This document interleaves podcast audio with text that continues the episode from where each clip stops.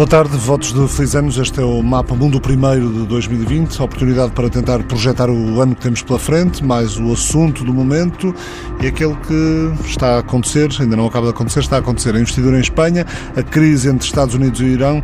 Aqui em estúdio os professores Nuno Severiano Teixeira, diretor do IPRI, Instituto Português de Relações Internacionais, e Renato Flores, diretor da Unidade de Inteligência Internacional da Fundação Getúlio Vargas.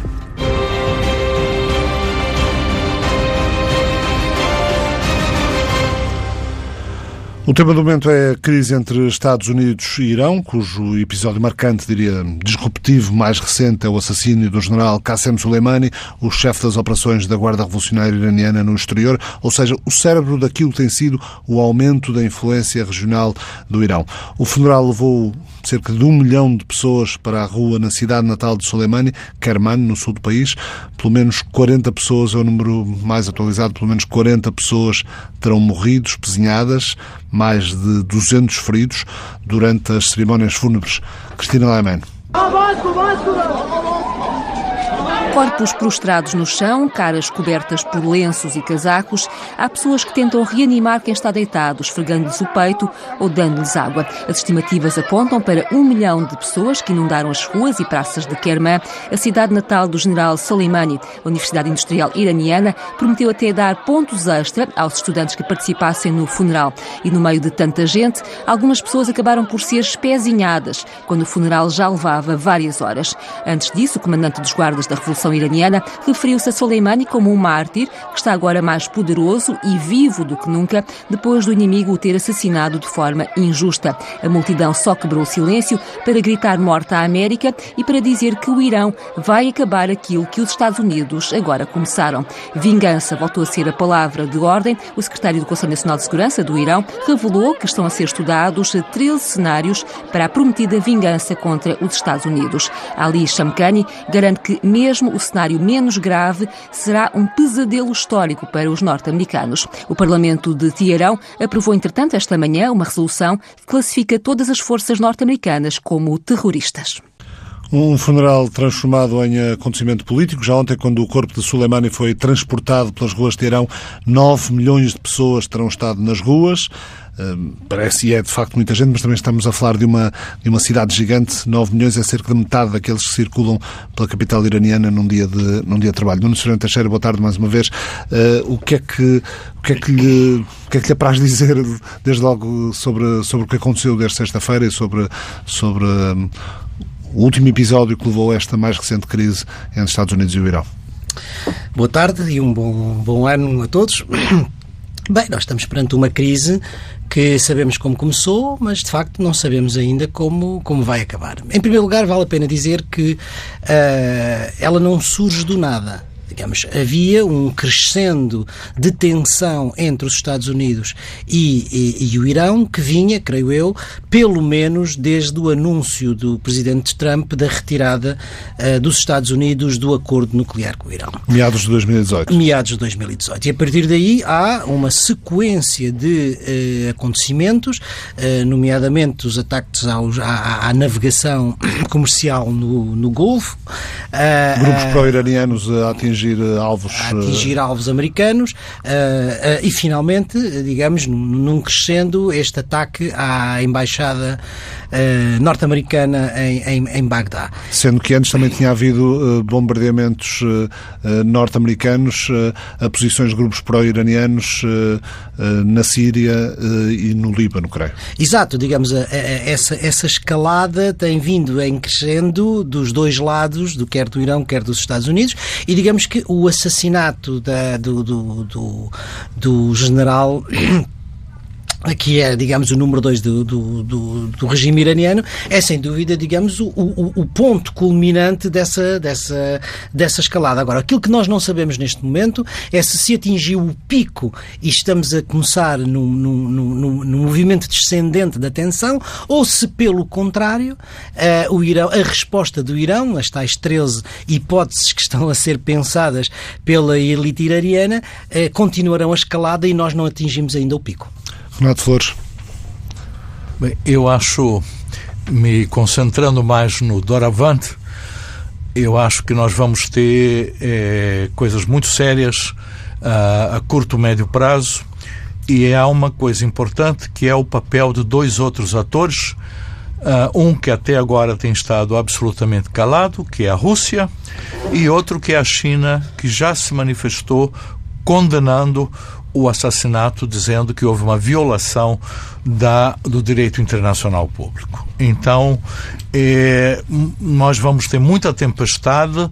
Agora, o Irã, ou Irão, como se diz aqui, nosso querido Portugal, é, é um país que tem uma elite muito preparada não creio que faça nada irrefletido, o que significa que o que fizer será mais danoso, mais violento e deve, deve analisar a situação, na minha opinião, com esses dois outros atores para ver como é que vai se proceder. Uma coisa que estávamos a conversar antes do programa e que eu acho que é importante é a área geográfica da reação. Será que a reação vai ficar restrita ao Golfo Pérsico e ao Oriente Médio ou esta reação vai extrapolar podendo eventualmente até chegar ao território norte-americano. Isto é um outro ponto importante para se medir a intensidade dessa resposta. Apesar, de, apesar da, da referência que faz ao, ao, grau de preparação de, de elite militar uh, iraniana,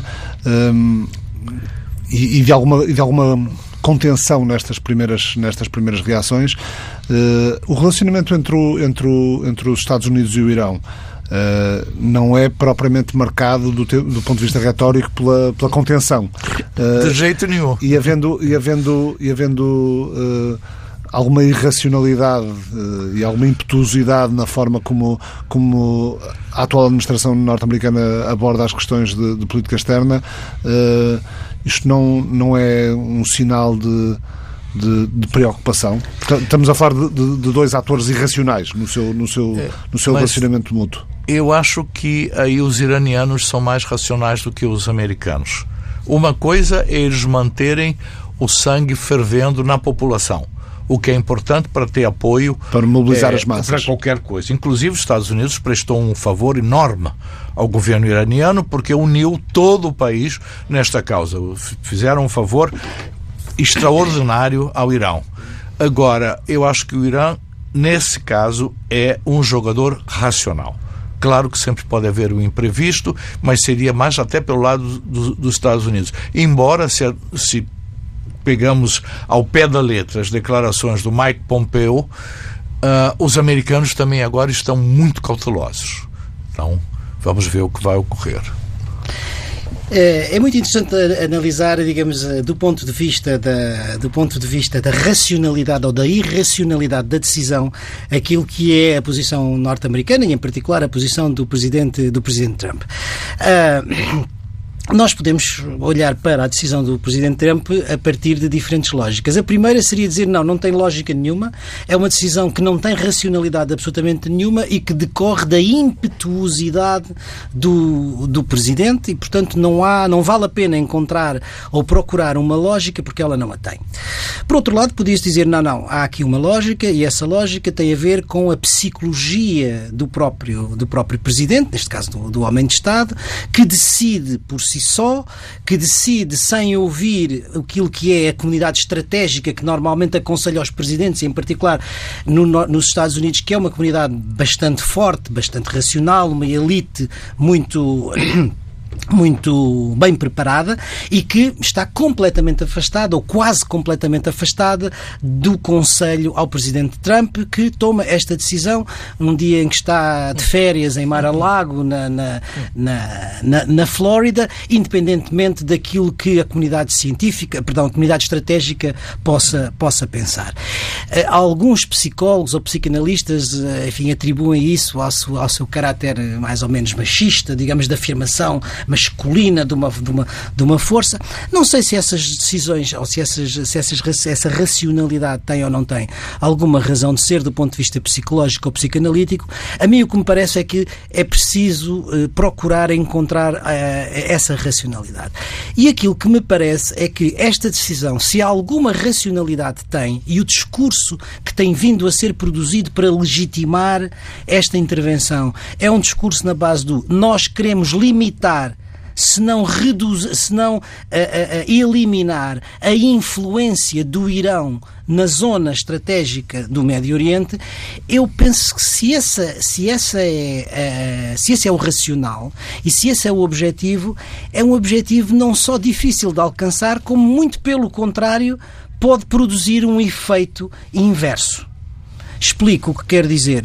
Uh, uh, a eliminação do general não significa a eliminação da influência do Irão no Médio Oriente e, em particular, a relação institucional que o Irão tem com esses atores, digamos, de milícias que funcionam no Iémen, no Iraque, no Hezbollah, no, no Líbano, o Hamas na, na, na, na Palestina. Portanto, não é o desaparecimento físico do general que vai terminar a relação institucional que o Estado tem. Aliás, já foi nomeado um novo comandante para essa, para essa função e, portanto, isso vai, isso vai continuar.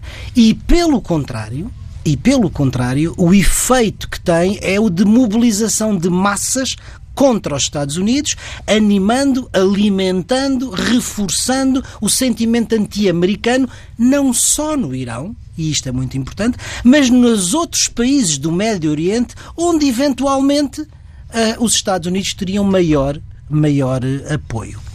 E, portanto, eh, tem esse efeito que, do meu ponto de vista, me parece, me parece inverso à lógica de redução da influência americana no Irão. Mas, o, o professor Renato Flores há bocadinho dizia, e tem razão, e eu gostava de o sublinhar, este tipo de ação reforça a ala mais radical do regime iraniano, porque, ao mesmo tempo que une, une, o povo em torno do Estado, neutraliza as oposições e reforça a ala radical que atravessava um período de dificuldades. Sendo que, sendo que há eleições parlamentares no Irão em fevereiro e estima-se que se o agudizar desta, desta crise, o agudizar desta crise pode fazer com que uh, a ala mais conservadora do Parlamento iraniano, mais ligada ao antigo presidente Mahmoud Ahmadinejad, possa, possa ganhar terreno Exatamente. e possa, inclusive, ser maioria no Parlamento. Uh, uma questão interessante é também perceber eh, até que ponto é mesmo eh, genuíno o apoio popular a uma, a uma pessoa com as características do general eh,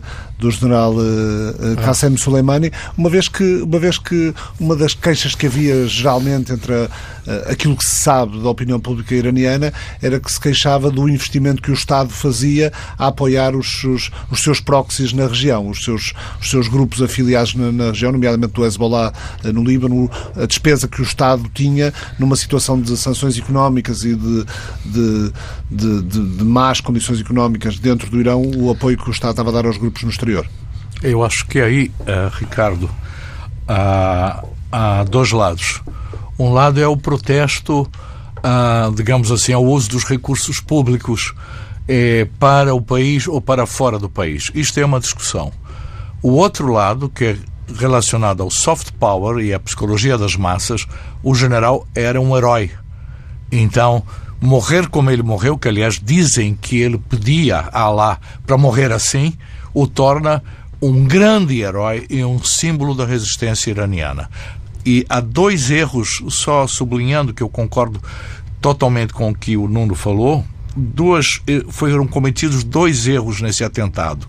Primeiro, a intensidade da resposta que foi alta demais. Segundo, uniu o Irã e seus aliados. Vamos já passar para, para outro assunto da atualidade. Neste momento, em Espanha, o, o, o governo espanhol eh, Pedro Sánchez acaba de conseguir uma vitória no Parlamento Espanhol, o governo uh, fica formado, não tem maioria absoluta, mas também não precisava ter nesta, nesta segunda votação, maioria absoluta aos 176 deputados. Uh, a proposta do governo uh, liderado por Pedro Sánchez conseguiu 167 deputados contra 165 que se opuseram, portanto são dois de diferença. Houve 18 abstenções. A jornalista Ruth Fonseca esteve a acompanhar esta votação. Ruth.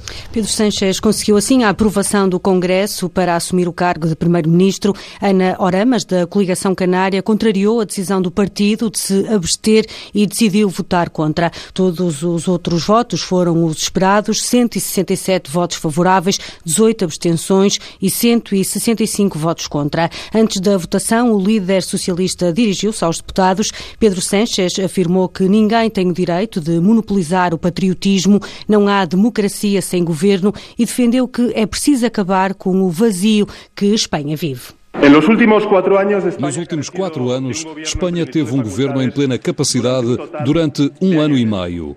Um país sem governo é um país sem ferramentas para resolver os problemas e encarar os desafios do futuro. É inadmissível que algo assim se repita no futuro. Pedro Sánchez sublinhou ainda que o PSOE foi o partido mais votado em cinco eleições e, numa palavra aos partidos da direita, disse que a coligação é a única opção possível. Pediu para que aceitem a democracia e acabem com os bloqueios e birras. Compreendo a vossa frustração, mas peço-vos que aceitem a realidade. Perderam as eleições e vão perder a votação de hoje. Chegados a este ponto, ou continuam com as birras ou aceitam o resultado. Não se pode construir nada positivo a partir da frustração e da amargura. Vai haver um novo governo progressista em Espanha porque foi a decisão dos espanhóis e da maioria parlamentar. É preferível que aceptem, pois, o resultado eleitoral. Va a haber una coalición progresista porque así lo han decidido los españoles y la mayoría parlamentaria del Congreso de los Diputados. Nos discursos que antecederam a votação final, Pablo Casado, do PP, acusou Sánchez de ter deixado cair o disfarce de moderado ao formar coligação com o Unido Podemos. Já Pablo Iglesias, do Unido Podemos, pediu ao líder socialista para manter a firmeza democrática face aos intolerantes. Santiago Abascal, do Vox, acusou Pedro Sánchez de querer formar um governo que tem a aprovação da ETA. Inês Arrimadas, do Cidadanos, diz que Sanchez precisa de extremismos, por isso, porque isso é a gasolina do seu projeto populista e nacionalista. Foram debates muito crispados, nomeadamente entre, o, de um lado, o Partido Socialista Operário Espanhol e o Podemos, do outro lado, a direita, nos, corporizada nos partidos PP, Partido Popular, Cidadanos e Vox. Depois disso, a votação. Nesta altura, Pedro Sánchez, nas Cortes Espanholas, a ser cumprimentado pelos outros deputados. Já houve um momento em que foi cumprimentado também pelo líder do PP, eh, Pablo Casado, há cerca de dois, três minutos. No Senhor Teixeira, eh, este, estamos a falar de um, de um governo de de contornos inéditos eh, em, em, Espanha. É a primeira vez que Espanha vai para, um, para uma solução uh, governativa que, que passa. Uh, mais do que por um partido. Tem, tem sido um governo de coligação, nunca, tem, nunca aconteceu, tem sido sempre ou governos do, do Partido Socialista ou governos do Partido Popular. O que é que se pode esperar de um, de um governo assim? Bem, a primeira nota, que é uma nota positiva, é que ao fim de tanto tempo, de tantas tentativas falhadas, de duas eleições, uh, os, os, espanhóis conseguem, de facto, aprovar um governo e isso é, um, é, é, é, importante para a Espanha e é importante também para Portugal, porque as relações com a Espanha são, são, são muito importantes para nós, quer do ponto de vista bilateral, quer do ponto de vista no quadro da União Europeia.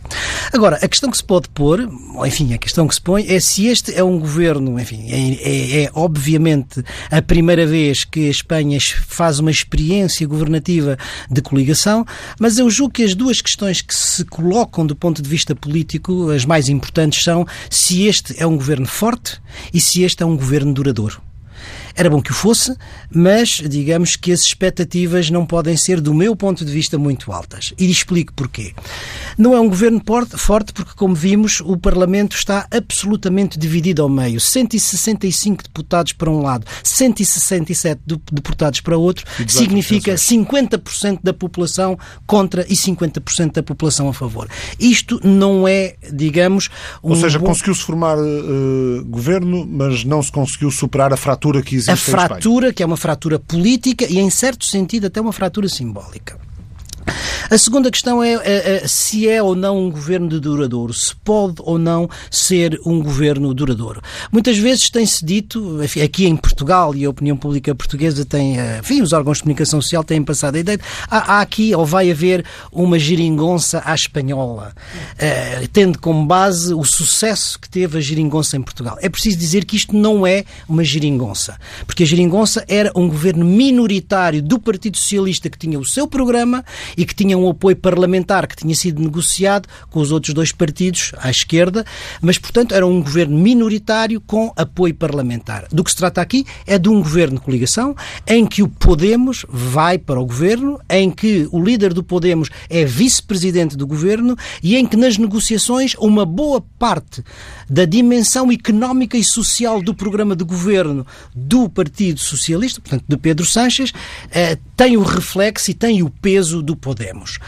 Eh, mas há um outro elemento que, do meu ponto de vista, é. Para além do lado simbólico, já agora, porque é uma personalidade conhecida em termos, em termos culturais e intelectuais, eh, está apontado Manuel Castells, o sociólogo para esse, ministro das Universidades. Esse, esse, esse, é uma nota muito positiva. Manuel Castells é um grande sociólogo, com prestígio, independentemente da área política de onde vem, e, e, isso é um bom sinal porque é um bom conhecedor do sistema universitário internacional e do sistema universitário espanhol e, portanto, espera-se dele, eh, digamos, uma, uma, ação, uma ação importante no que diz respeito às universidades em Espanha. Mas deixe-me voltar àquilo que me parecia fundamental e que é o seguinte: foi preciso para que o, o, o, eh, o governo fosse aprovado negociar também com os, com os independentistas da, da, dos republicanos catalães e uh, uh, negociar a abstenção deles com a, a promessa de um diálogo uh, relativamente à questão, à questão catalã. Que, o que nós não sabemos. E que o que saia desse diálogo possa ser referendado pela, pela população.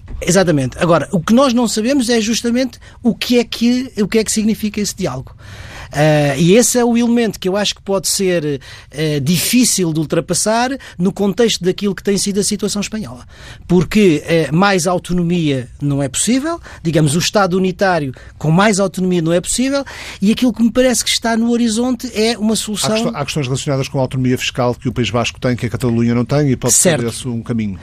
Está bem, mas isso já podia ter sido feito anteriormente, e eu acho que há aqui, cá está uma vez mais, há mais do que a questão fiscal, há agora agora, neste momento, aquilo que podia ter sido negociado há 3, 4, 5 anos atrás como uma questão meramente económica e social e, em particular, digamos, a especificidade fiscal, é tarde hoje porque há um problema identitário e esse problema identitário é muito importante na Catalunha.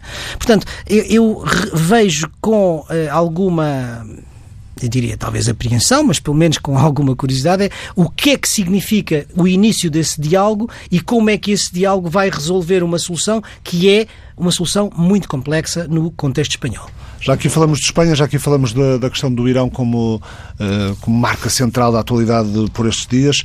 Uh, para além do professor Nuno Severino Teixeira, diretor do Instituto de Relações Internacionais, temos aqui hoje também uh, o professor Renato Flores, diretor da Unidade de Inteligência Internacional da Fundação Estúlio Vargas no, no Brasil. Para além do Irão, outros grandes atores regionais na, na região do Médio Oriente eh, temos Israel com Benjamin Netanyahu acusado de corrupção, temos o Egito, temos a Turquia. A Turquia, cujo Parlamento vota hoje o envio de tropas para a Líbia eh, para apoiar o governo de, de unidade nacional, um, um, um, governo que é o governo de Sarraj, que é, aliás, eh, mandatado, digamos assim, pelas Nações Unidas e pelo esforço de paz que as Nações Unidas têm colocado na Líbia, mas que é contestado pelas forças do general Haftar, comandadas a partir de Benghazi. O que é que pode significar esta este envio de tropas eh, turcas para, para a Líbia, Renato Flores? Eu acho que tem alguns significados importantes. O primeiro é a continuação da afirmação do presidente Erdogan como um líder e com este envio de tropas não só na área uh, clássica do Tigre e Eufrates, é sempre importante lembrar que a Turquia controla as águas tanto do Tigre como do Eufrates, mas agora também chegando ao Mediterrâneo. Isso é muito importante em termos da projeção de poder e a projeção do presidente Erdogan. Segunda coisa é que o general Haftar, que é um general extremamente competente e com grande credibilidade, eu, se estivesse no governo oficial, eu hoje em dia estaria com medo, porque eu acho que a probabilidade de vitória vai mais, mais para o lado do general do que para o governo estabelecido. Uh, ele vem com os curdos. Então, ele não só extinguiu a guerrilha jihadista, como ele apoia e tem o apoio das tropas curdas. Consequentemente, eu acho que o presidente daí, Erdogan. Daí a entrada da Turquia na Líbia. Eu acho que esta é uma outra razão muito importante da entrada da Turquia. Ele está tentando ver se, pelo menos, ele sustém ou segura ou detém o general em algum ponto, de modo a conseguir um acordo. Pessoalmente, como disse, eu acho que não. O general é um grande militar, é determinado e acho que ele irá até o fim. E assim, ironicamente, uh, os Estados Unidos, de uma forma talvez surpreendente para alguns observadores, lamentou a entrada da Turquia, dizendo que isso vai complicar mais a situação embora numa visão inocente pudesse dizer, bom, os Estados Unidos devia até apoiar, porque a Turquia está a apoiar o presidente oficial, mas o fato é que uh, muito provavelmente o general vencerá e vamos ter uma situação é, complicada na Líbia diante disso, porque o, o, qual vai ser a resposta da NATO, qual vai ser a resposta dos outros países. A Europa até agora, o que eu saiba, está calada a esse respeito. E é uma situação complexa e tende a ficar mais complexa às portas desta, desta parte da Europa. Já vamos ver se ainda conseguimos ter tempo para falar um pouco mais da Europa uh, daqui a pouco. Uh, acordo comercial entre Estados Unidos e China pode ser assinado amanhã uma semana, dia 15, para tentar travar aquilo que começou por ser uma, uma imposição de tarifas por parte da administração norte-americana uh, à importação de produtos chineses, para tentar acabar com alegadas práticas comerciais desleais por parte, por parte da China.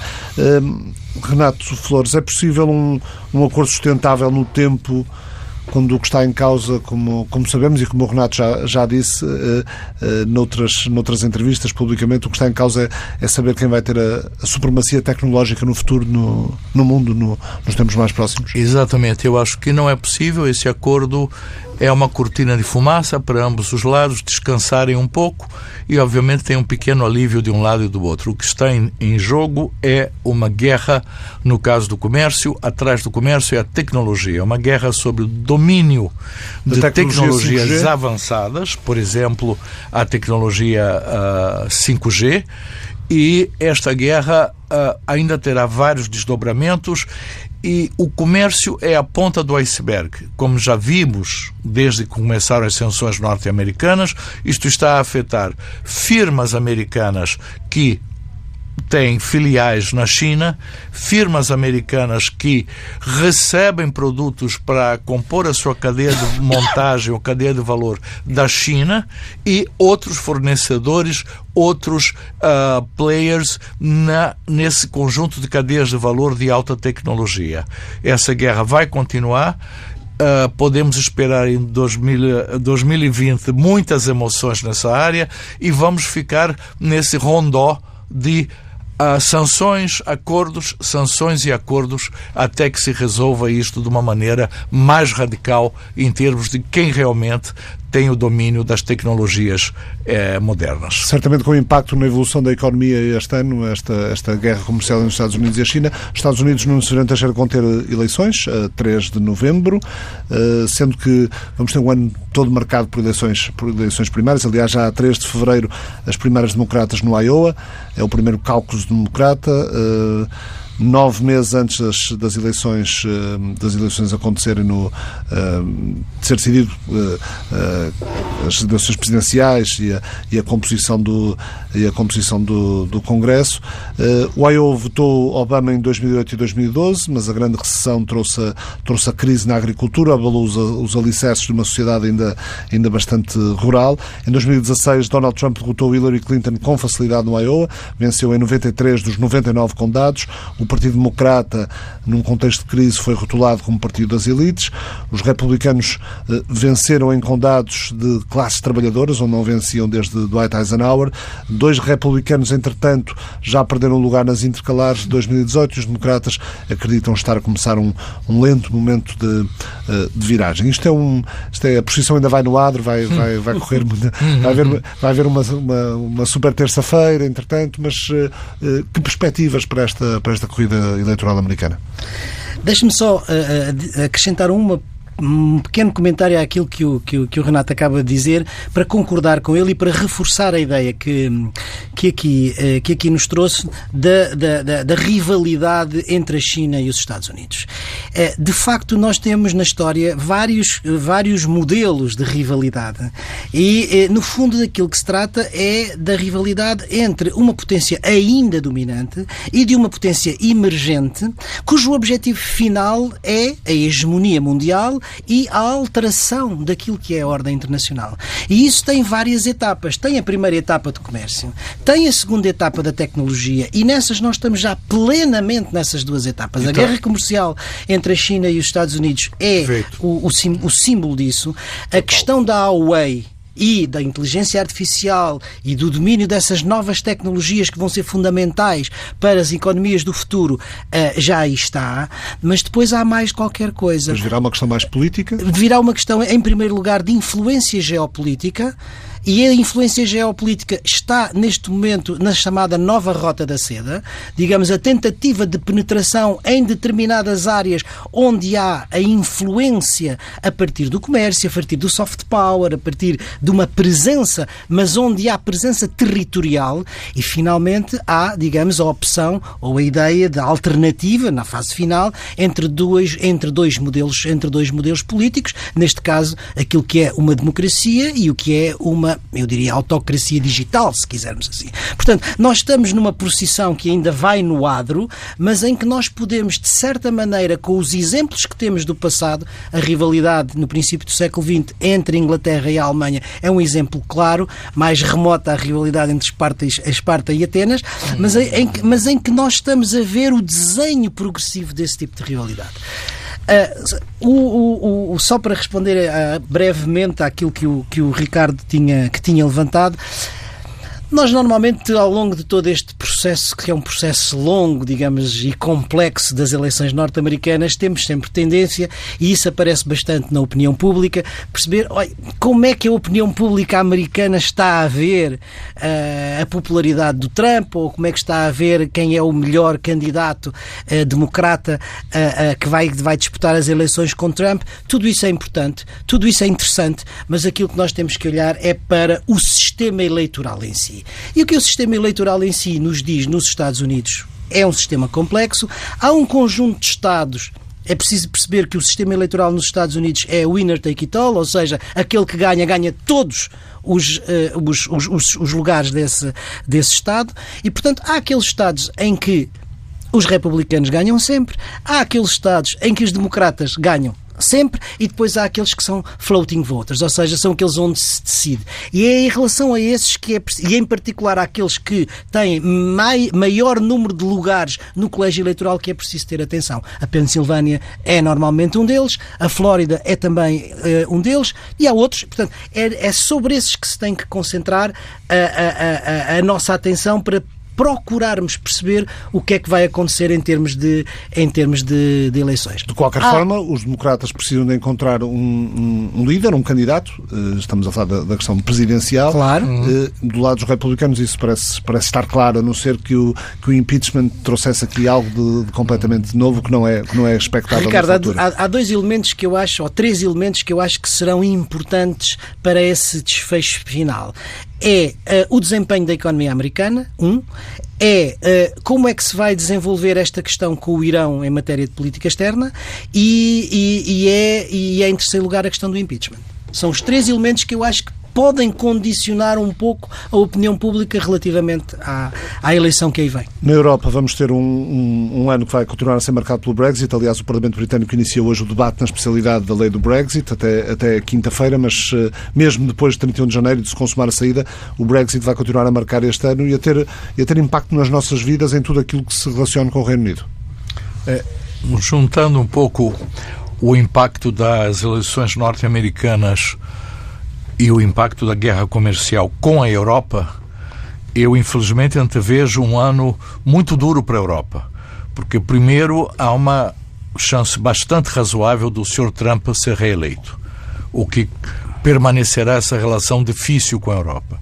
E, em segundo lugar, voltando à guerra comercial, como os Estados Unidos, por simetria, também aumenta tarifas para a Europa, e vamos pegar um país símbolo que é a Alemanha, a Alemanha está começando a sofrer com a guerra comercial. 20% dos automóveis que ela exporta vão para os Estados Unidos e estão agora uh, enfrentando tarifas muito mais elevadas. A Siemens e outras companhias alemãs de alta tecnologia tinham feito parceria com a China na parte do 5G. Estão agora a ser prejudicadas com os bloqueios e com a política norte-americana. Ou seja, a minha sensação é que eu acho que a Europa não está se preparando adequadamente para um ano onde as condições externas vão afetar profundamente o desempenho doméstico mais prejudicado ainda com o, com o impacto do Brexit. Sim, o Brexit vai indiscutivelmente dominar eh, o ano de 2020 no que diz respeito à, à, à União Europeia. É preciso perceber que aquilo que neste momento está decidido e ao que, ao que sabemos, no dia 31 de janeiro, o Reino Unido deixará a, a União Europeia, mas aquilo que foi negociado até agora é uma espécie de pré-acordo de divórcio. Não é o acordo de divórcio ou seja, não é, uh, não é partilha dos bens, que é sempre a coisa mais, que é sempre a coisa mais difícil. Uh, eu acho que, estando assegurados os direitos dos cidadãos, quer dos cidadãos europeu, uh, europeus no Reino Unido, quer dos cidadãos britânicos na União Europeia, esse é um ponto absolutamente fundamental. e isso está, creio eu, adquirido. Em segundo lugar, a questão da permanência transitória, num período de transição do Reino Unido no mercado único, permite também aqui algum tempo para definir aquilo que serão uh, uh, no futuro as relações entre, os, entre, os, enfim, entre a União Europeia e o, e o Reino Unido. Uh, nesse ponto, eu penso que há três grandes questões que estão em cima da mesa e das quais nós não sabemos, hum. creio eu, rigorosamente nada de como, é que, de como é que se vão passar. Em primeiro lugar, é uh, qual é o relacionamento futuro em termos económicos da União Europeia com o Reino Unido. Que tipo de acordo haverá entre o Reino Unido e, uh, e a União Europeia? Será uma coisa do tipo EFTA, ou seja, uma, uma, uma, uma zona de comércio livre? Será qual é o tipo de qual é o tipo de relacionamento? E isso é fundamental para as relações económicas entre os dois blocos, vamos dizer assim, que são muito densas.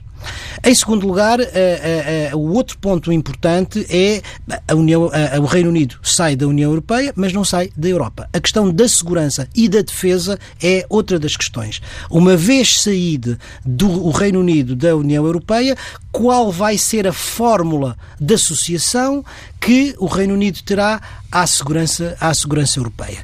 Nós temos alguns exemplos passados com a chamada União da Europa Ocidental, mas era preciso que começássemos a discutir e que se começasse a definir que tipo de contribuição, que tipo de relação o Reino Unido, que é nada mais, nada menos que a potência militar mais importante da Europa e a segunda, a segunda das duas, a potência nuclear da Europa, como é que vai articular a, a, a, com, a defesa, com a defesa europeia. E depois, finalmente, há o problema da segurança propriamente dito, o problema da, da, da, da circulação, dos, da circulação dos cidadãos e, e, e, do espaço de liberdade, segurança e justiça, como é que isso se articula com, com, com o Reino Unido. Portanto, para, para, para, para concluir, será um ano em que, de facto, as negociações entre o Reino Unido e a União Europeia uh, uh, vai, vai dominar todo este ano. Temos apenas, temos apenas um minuto. Eh, vai ser um ano que vai continuar a ser marcado pela ação climática. Aliás, Lisboa é capital verde europeia este ano. Lá mais para o final do ano, Cimeira das Nações Unidas sobre as mudanças climáticas, a COP26 em Glasgow, na Escócia. Eh, Renato Flores, eh, vai ser um ano com muita instabilidade também na América Latina, na sua América Latina. A Venezuela com a crise que se arrasta, os protestos sociais no Chile, a mudança de poder na Bolívia, mudança de presidente por via eleitoral na Argentina e o Brasil com muita contestação a Bolsonaro. Bem, temos uh, duas grandes incógnitas na América do Sul no momento. A primeira é a Venezuela, que continua um problema. O senhor Maduro tem o apoio da base da população e das Forças Armadas. Enquanto ele tiver esse apoio, ele não cai. Isto é um problema. Segundo, a questão da Bolívia, onde houve uma transição um pouco discutível e o Sr. Morales tem o apoio da base também. E depois temos a incógnita da Argentina, que deverá lentamente é, e se deslocando para um peronismo mais ou menos agudo, vai depender da relação entre o presidente e o vice-presidente. Com relação ao Brasil, a economia, desde o final do ano passado, começou a crescer. E como dizia o presidente Clinton, é a economia estúpido. Se a economia continuar a crescer, é possível que o Brasil tenha um ano um pouco menos difícil do que teve em 2019 e melhor do que a dos seus vizinhos. Renato Flores, Nuno Ferreira Teixeira, muito obrigado por terem vindo a este primeiro Mapa Mundo de 2020, parceria da TSF com o Instituto Português de Relações Internacionais. Até para a semana.